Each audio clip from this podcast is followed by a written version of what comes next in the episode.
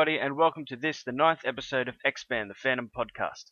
Today, things are going to be a little bit different as Jermaine has been uh, called away from the podcast by family responsibilities. He's unable to record today, so it's just going to be me for this episode. Um, so, due to that, I'm going to be a little bit self indulgent, and as the title of the episode suggests, this episode is going to be dedicated to Phantom 2040 or Phantom 2040, however you like to pronounce it uh, the TV series um, that was released in 1994. Uh, if you've been a member of Chronicle Chambers forums or visiting the site for a, for the last couple of years, you'll know I'm a huge 2040 fan. I absolutely love the show, and um, the video game is one of my favorite games. So yeah, this is a bit of um, bit of an indulgence for myself, but I know there are some people out there that haven't seen 2040 or don't have much experience with it, so I hope you guys find it interesting as well. Uh, just before we get into that, a little bit of housekeeping. Jermaine and I have discussed the length of the episodes. Some people have said that some of the episodes are a bit long as they go to, um, you know, about an hour and a half in some cases. So what we're going to do is we're going to try and keep the episodes around the hour mark. Um, in order to do that, we're going to instead of have uh, the usual layout that we've had where we talk about Phantom news and then have a special topic that we discuss and then finish off with uh, issue discussion. We're going to split those two things. So we're going to have special episodes like this one that focus on a certain topic. And then we're also going to do episodes in which we discuss both news and new comics in the one episode. So there's going to be basically two kinds of episodes, special topic episodes, and then news slash comic episodes, which uh, will mean that our output of episodes per month will probably rise a little bit. We've generally been doing one episode a month, um, just because of our schedules and stuff. We're going to try and do it uh, two episodes a month now to um, incorporate that that new play layout. So yeah, let us know what you think of it um, once that starts, which should be next episode.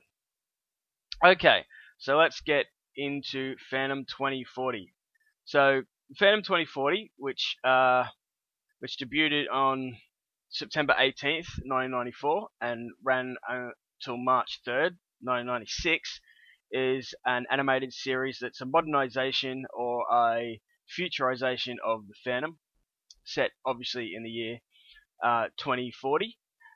The Phantom in the series is supposed to be the 24th Phantom, and he has an aunt Heloise, so that suggests that um, either the 22nd Phantom's daughter was also called Heloise, or they've just messed the numbers up. I'm not sure exactly what's going there, but he is the 24th Phantom. Um, the show was developed by David J. Corbett, and the executive story editors were Judith and Garfield Reeves Stevens, who are um, rather successful science fiction writers in their own right. Uh, the interesting character designs, tall, lanky, skinny um, designs of the characters, uh, is the work of Peter Chung, who is most famous for Aeon Flux. Um, some fans have said that they feel the character designs, particularly that of the Phantom, is way too skinny. Um, I think personally, for me, it works because all the other characters are thin as well. So it's not like the Phantom's abnormally skinny within the world of 2040. But apart from that, I think it's a quite interesting design choice. I actually quite like it. Um, I understand that it wouldn't be for everyone. However, it is an interesting uh, take on the characters. So the show was uh, hugely successful um, in terms of critical response. So film, uh, sorry, TV critics quite enjoyed it. Uh, they all said it was very intelligently written. Uh, the action was great, and the animation was um, was of a high quality. Interestingly, the uh, show is renowned for its voice direction.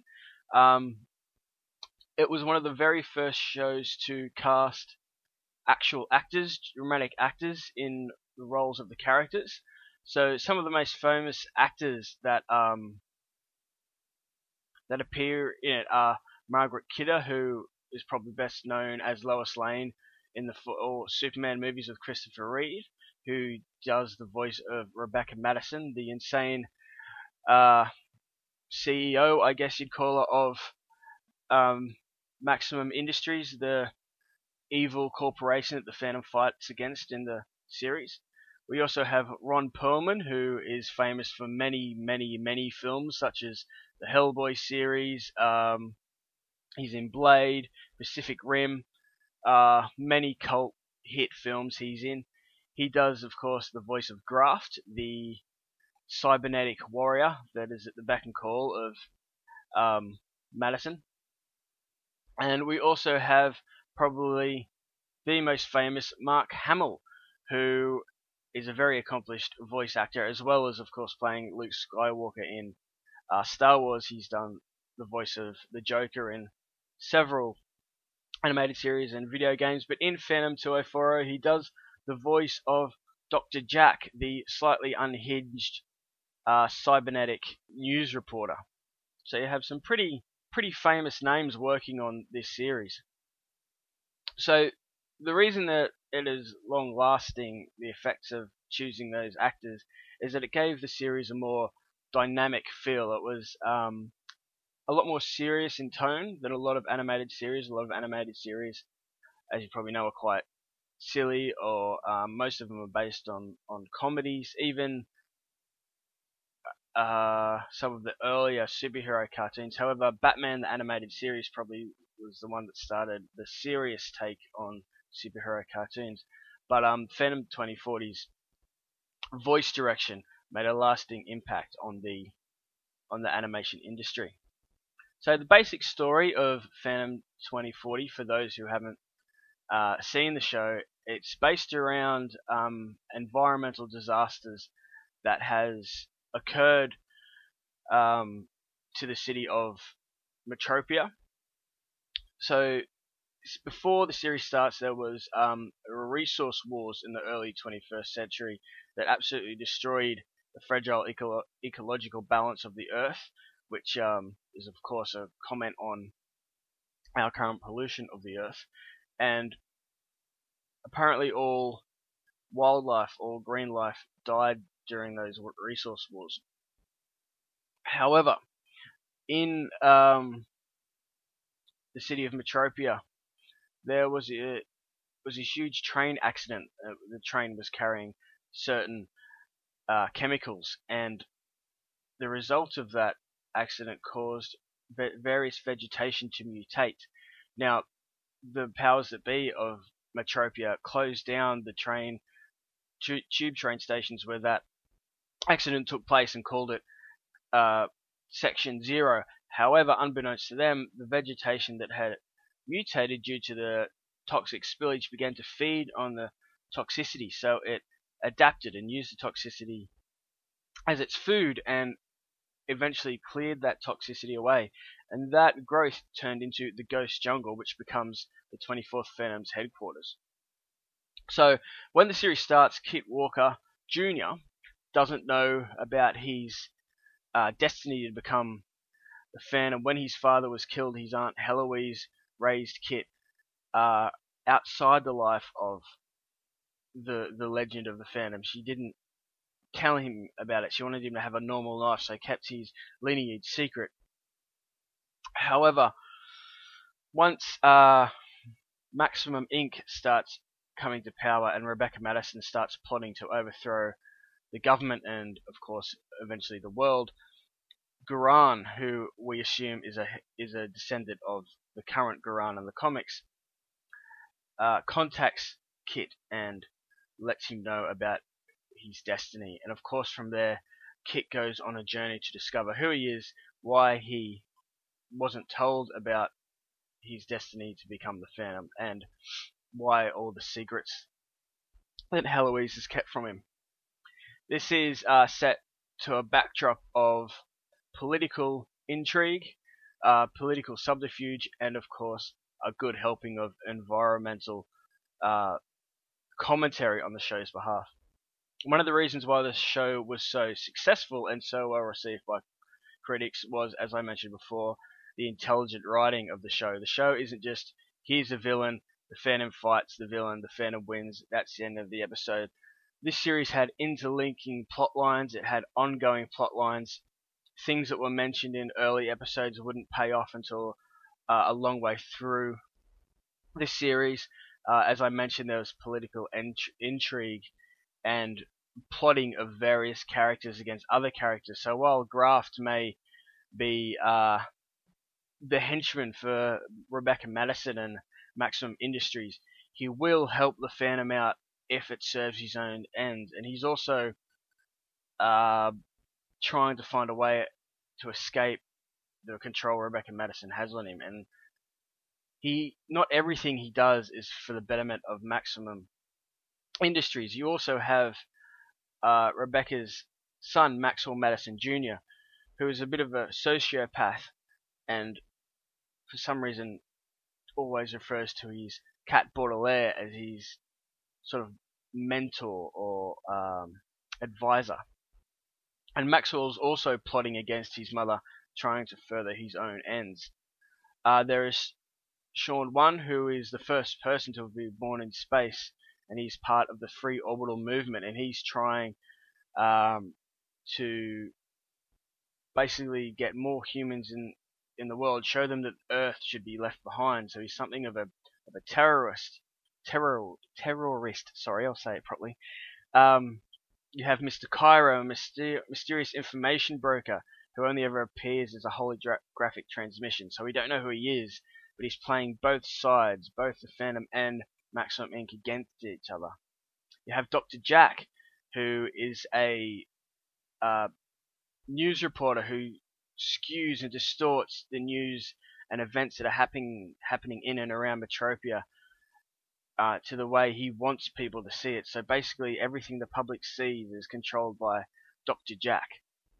So you have all these elements that come together and interlink and create this thriving, breathing, living world. It's incredibly well written. The environmental um, side of things, while the show has very strong environmental um, commentary with the ghost jungle and how you know the human race and Earth needs uh, jungles and plant life in order to survive.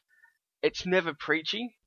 It gets its point across quite subtly, but it never feels preachy, which is which is a very good thing because that would just put put um, put viewers off. So, for those who haven't haven't seen it, the series, as I mentioned, only lasted to 1996.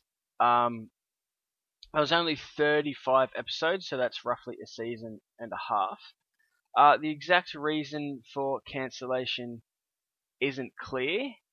Um, apparently, it was due to um, lack of interest from various commercial TV stations. However, that seems strange, seeing the series was so popular with critics and with um, and with uh, audiences.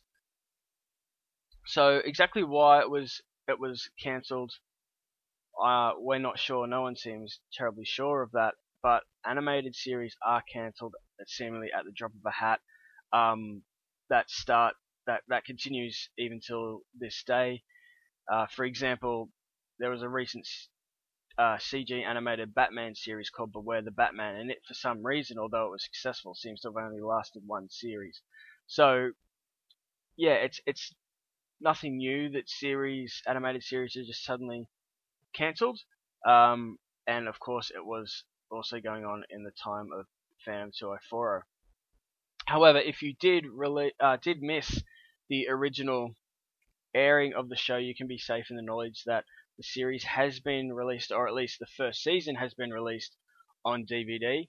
Um, there is a post about it on the Chronicle Chamber website. If you just go on and search 2040, you'll find it. Um, you can buy it through Madman Entertainment, Business to Business, or EzyDVD, their websites. Um, it is an Australian release, so it's in Region 4.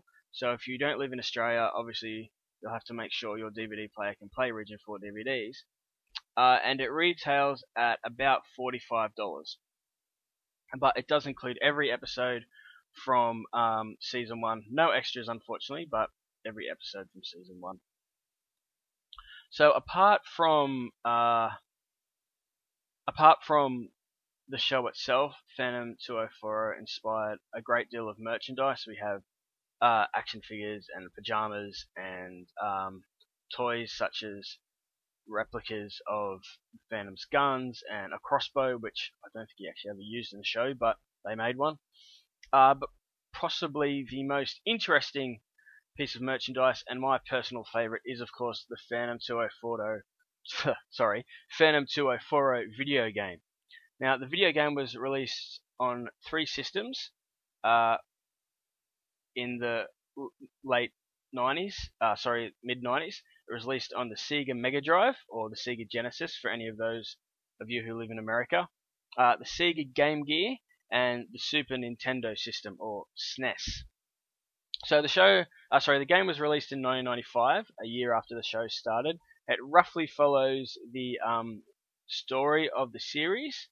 Of course, it's uh, truncated a little bit and compressed to fit into a video game.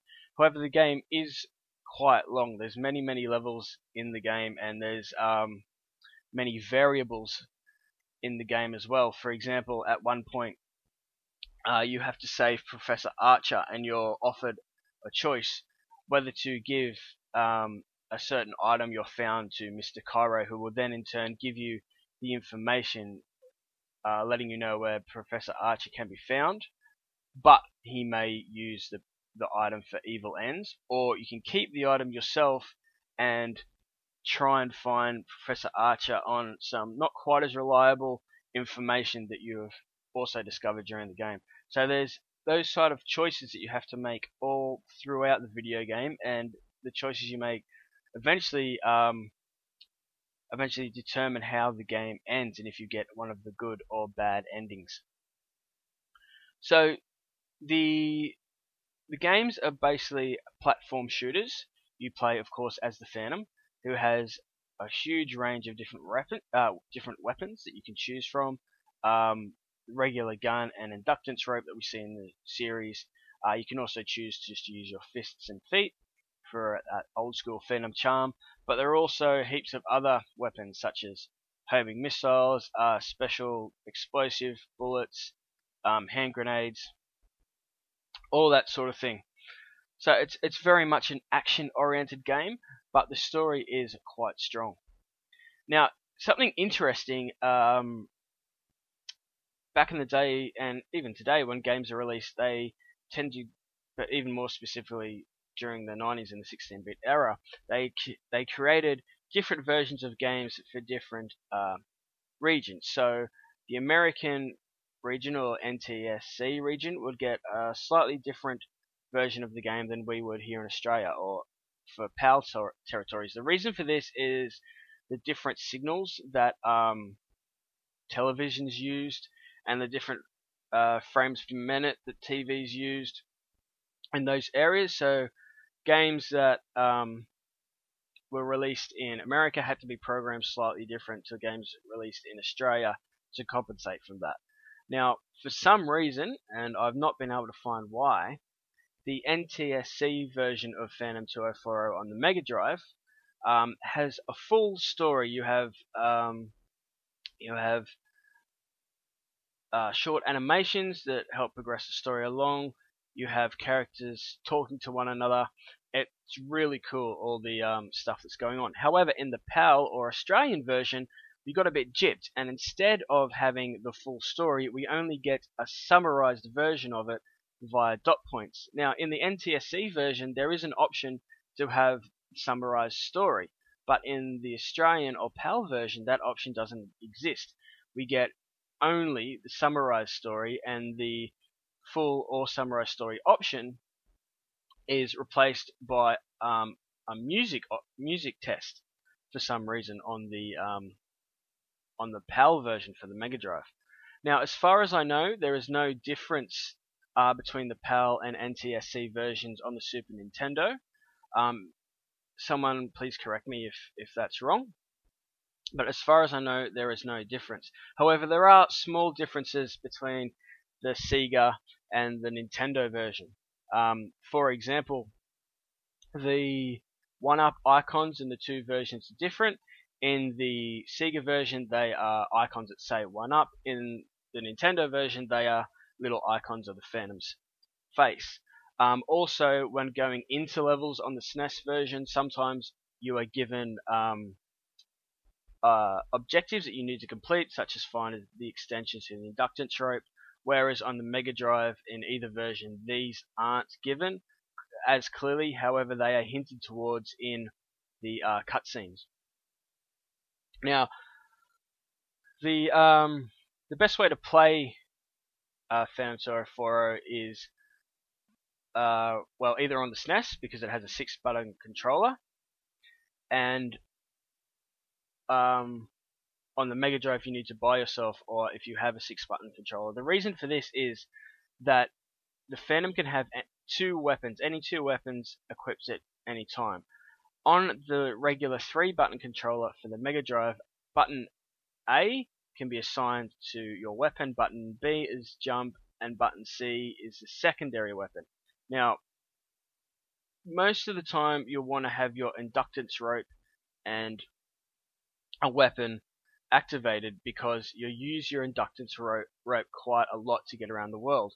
However, with a three button seeking controller, you if you want to use any other weapon um, besides the inductance rope and whatever your regular one is, say the regular gun, you have to go into the menu screen and select that weapon, go out, and so forth. However, with the six button controller, the inductance rope is automatically assigned to the X button. Um, which of course means you have the inductance rope always available plus two weapons of your choice. I usually use the gun and the Phantom's punch ability.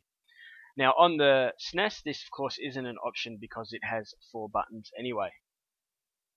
Uh, isn't an issue, sorry, because that has four buttons anyway. Now the um, Sega Game Gear version is complete, well not completely different, but very different to the SNES and Mega Drive version. Obviously because the Game Gear is only a 8-bit console, whereas the SNES and Mega Drive are 16-bit. Um, however, it's probably the worst version of the game. It is very hard. The difficulty level has been cranked up all the way for some reason. Uh, also, the graphics are very dull and uninspired. Um, they're quite boring to look at. The storyline isn't as intricate. It's pretty much just um, you know, beginning to end story. There's none of the choices you have to make. There's also not as many areas to explore or as many enemies to fight.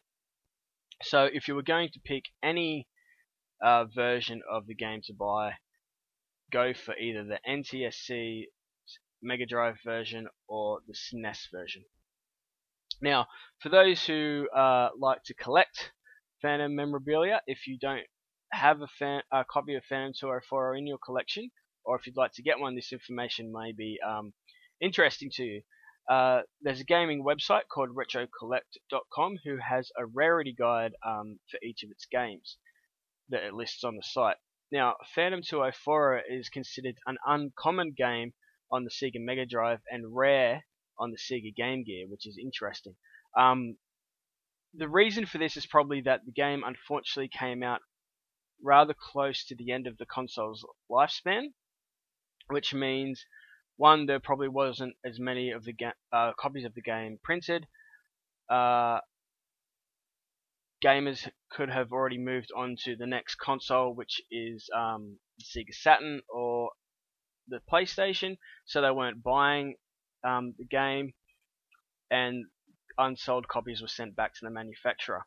As for the Game Gear, the reason it's considered rare is it was an even older console at the time than the Mega Drive so even less copies were probably made for it. And as it wasn't a very popular game, um, the reviews panned it. Again, many probably didn't sell. Now, Retro Collect doesn't have um, a rarity guide for the SNES, but it's probably safe to assume that it would be similar to the uncommon rarity of the Mega Drive because both consoles' lifespans were fairly similar. Um, there was also a special edition of the game released only in Australia and what has become known as Sega's big box releases, so the Mega Drive version. Um, big box releases were special releases in, funny this, a big box that contained both the game and special um, gifts. So in in this uh, in the case of Phantom 2040, the big box uh, copy included obviously the game, but it also included a keyring of the Phantom, the Lee Falk Phantom, the regular Phantom, not the Phantom 2040 Phantom, um, a keyring of the Phantom running, and the Australian Glow Zone Phantom stickers. Now, the big box copy is extremely rare, very, very hard to find, and when it does come up on eBay or various other retro gaming sites, it always goes for a few hundred dollars. The reason for this is one, it was only ever released in Australia because, as we all know, um, the Phantom is probably the most popular in Australia of all the countries in the world. Um, and I'm not sure what Sega's um, Sega's popularity was like in Scandinavian countries.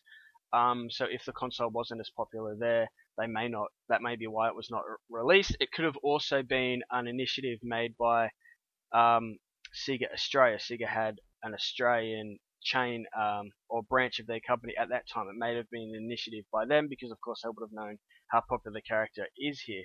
Um, but yes, it's very rare because one, it was only ever released in Australia. Two, the big box is literally just a cardboard box. It's not thick cardboard. It wasn't sturdy cardboard like some um, PC games are.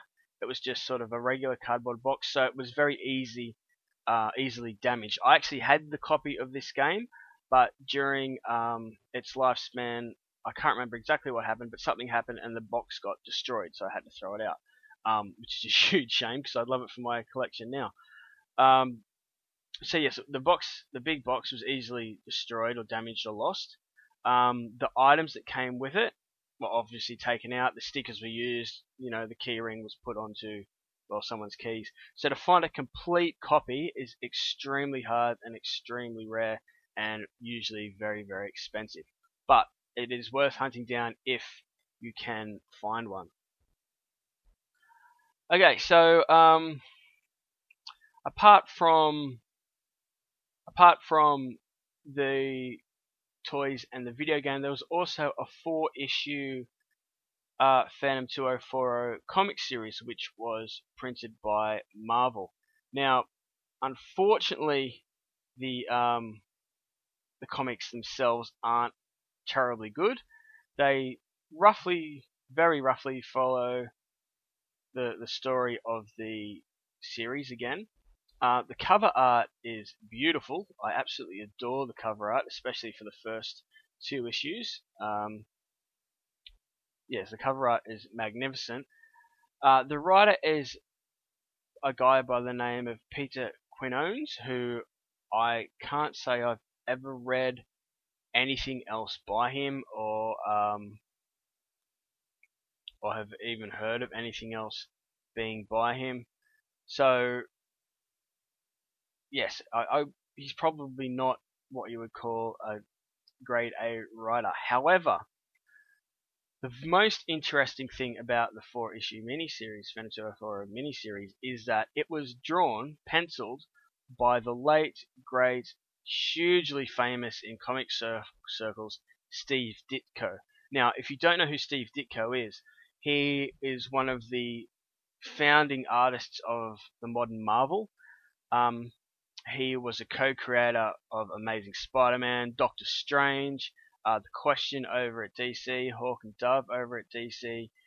Um, he basically cemented the Marvel look, uh, the the look that Marvel's characters became famous for in the 60s. That was pretty much all down to him. He was uh, responsible of the Strange Tales, which of course led to Doctor Strange. Um, Tales of Suspense, Tales to Astonish, who worked quite a lot with uh, Stan Lee.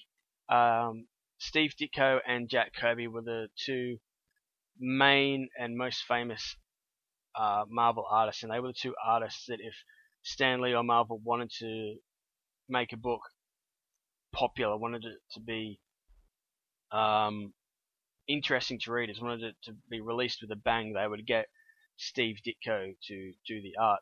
So in fact, one of the most famous, one of the most recognized and most highly thought of artists in the whole of history, uh, comics history, worked on the Phantom 2040 miniseries, which uh, is interesting because it would have been rather close to the end of his career.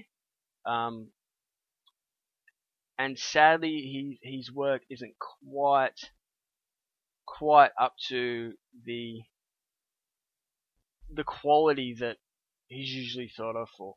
Um, it was penciled in, in 1995, so it was released around the same time as the video game, and of course a year after the um, year after the, the series started. Unfortunately, the series isn't great. It's nice to have as a um, as a collection piece and a bit of an interesting piece for your collection, but it isn't what you would call a wonderful series. Okay, so what else can we can we talk about in regards to Phantom 2040? Um, the music created in the series was another uh, high point for the series. The opening theme in particular is quite memorable, which you would have heard at the very start of this episode. Um, and then the incidental music as well. It was so always a mix of sort of uh, this jungle drum vibe, and but still had that modernist sound for a a, a series set in the future.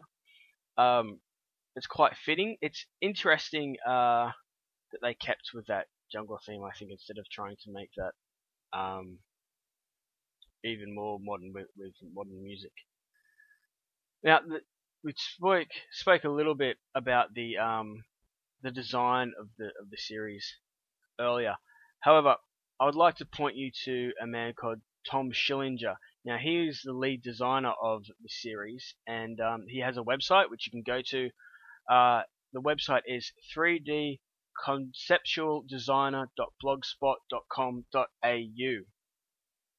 So he's an Australian designer who has who designed a huge amount of stuff uh, for Phantom 2040, and hopefully we'll be able to have an interview with him um, at some point in the future, whether it be on the podcast or um, or just via an interview on the site.